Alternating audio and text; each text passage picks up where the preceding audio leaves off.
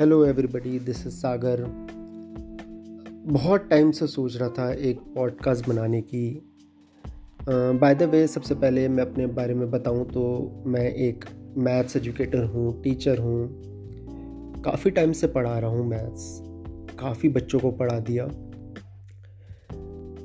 तो जैसे कि मैं सोच, मैं बोल रहा था, मैं बात कर रहा था कि काफ़ी टाइम से मैं सोच रहा था एक पॉडकास्ट बनाया जाए, जिसमें बातें हों कुछ। मैथ्स के रिगार्डिंग कुछ टॉक्स हों, कुछ चर्चे हों, कुछ हिडन जो मेरे दिल में है अबाउट मैथ्स, उसको बयान करा जाए, कुछ भी रैंडम चीज़ें।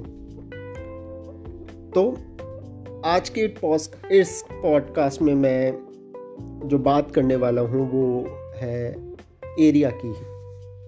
हम ज़्यादातर बोलते हैं एरिया है क्या? हम क्लास फिफ्थ में क्लास फोर्थ में बच्चा सीखता है area of rectangle area of square मगर ज़्यादातर समझ में नहीं आता एरिया का मतलब क्या है। वो फॉर्मूला लगा के एरिया कैलकुलेट कर लेता है स्क्वायर का भी रेक्टेंगल का भी, बड़े होते होते ट्रायंगल का भी, और डिफरेंट फिगर्स का। पैलोग्राम का एट्थ क्लास में और सेवन्थ क्लास में भी। मगर जो मतलब है एरिया का, वो थोड़ा सा कहीं कहीं ना कहीं खो जाता है।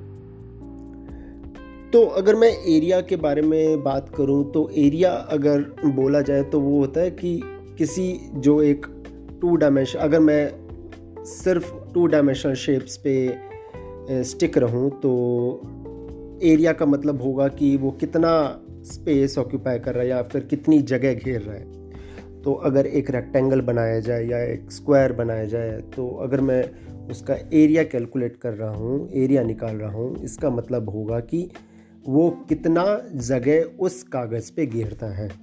अगर मैं उसमें एक कलर से अपनी एक लाल पेन से स्केच पेन से उसमें शेड कर दूँ पूरा तो वो कितना सरफेस कितना उस कागज़ का एरिया उसने ऑक्यूपाई करा, उस कागज़ का कितना पार्ट उसने घेरा। वो मतलब हुआ उसका एरिया अब ज़्यादातर हम छोटी क्लास में एरिया स्क्वायर का बताते हैं रेक्टेंगल का बताते हैं, फिर धीरे धीरे सर्कल का भी आ जाता है पैलोग्राम का भी आ जाता है अलग अलग फिगर का अलग अलग बढ़ता जाता है। तो इसमें हमने बात करी कि एरिया का मतलब क्या हुआ? लेकिन अगर मैं बात दो डायमेंशन चीज़ों का, लेकिन अगर मैं बात करूँ कि थ्री डायमेंशन चीज़ें जो हमें दिख सकती है, जिसको हम छू सकते हैं। दो डायमेंशन चीज़ जिसको हम छू नहीं सकते, जो एक पेपर पे बना सकते हो या फिर स्क्रीन पे बना सकते हो, जैसे कि स्क्वायर रेक्टेंगल ट्रपीजियम बहुत सारी फिगर्स हैं, जिसकी दो भुजाएँ हो, दो साइड होती हैं लेंथ और ब्रेथ लेकिन थ्री डायमेंशन शेप जिसकी तीन साइड, लेंथ ब्रेथ और हाइट भी। जिसको मैं पेपर पे बना सकता हूँ, लेकिन जो चीज़ें मैं छू सकता हूँ, वो एक थ्री डायमेंशन चीज़ है। पेपर पे बना देते हैं, लेकिन वो उसका एक्चुअल रूप नहीं है। थ्री डायमेंशन चीज़ मतलब जिसको मैं छू सकूँ, जिसको देख सकूँ, जिसकी लेंथ होती है ब्रेथ होती है, हाइट होती है। तो उसका अगर मैं एरिया बोलूँ तो क्या मतलब सही रहेगा एरिया बोलना या कुछ और वर्ड भी होगा? हालाँकि अगर मैं बोला जाए कि एक एक जैसे अगर मेरा पलंग है, जिस पे अभी मैं बैठा हुआ हूँ, कि वो कितनी जगह घेर रहा है? एरिया मतलब वो। तो इसका मतलब वो ज़मीन की कितनी जगह घेर रहा है? मैं करीब करीबन ये बात कर रहा होता हूँ। ज़्यादातर लोगों को ये समझ में आएगा। अगर एक सोफ़ा है तो वो कितनी ज़मीन का स्पेस वो घेर रहा है। वो एरिया होगा उसका। लेकिन क्या असल में वो एरिया होगा? क्या एरिया बोलना सही है एक थ्री फिगर के लिए? या उसके लिए भी कोई एक वर्ड है? जी हाँ। थ्री डायमेंशन शेप्स के लिए हम बोलेंगे वॉल्यूम क्योंकि वो थ्री डायमेंशन है, उसकी लेंथ भी है ब्रेथ भी है और हाइट भी है।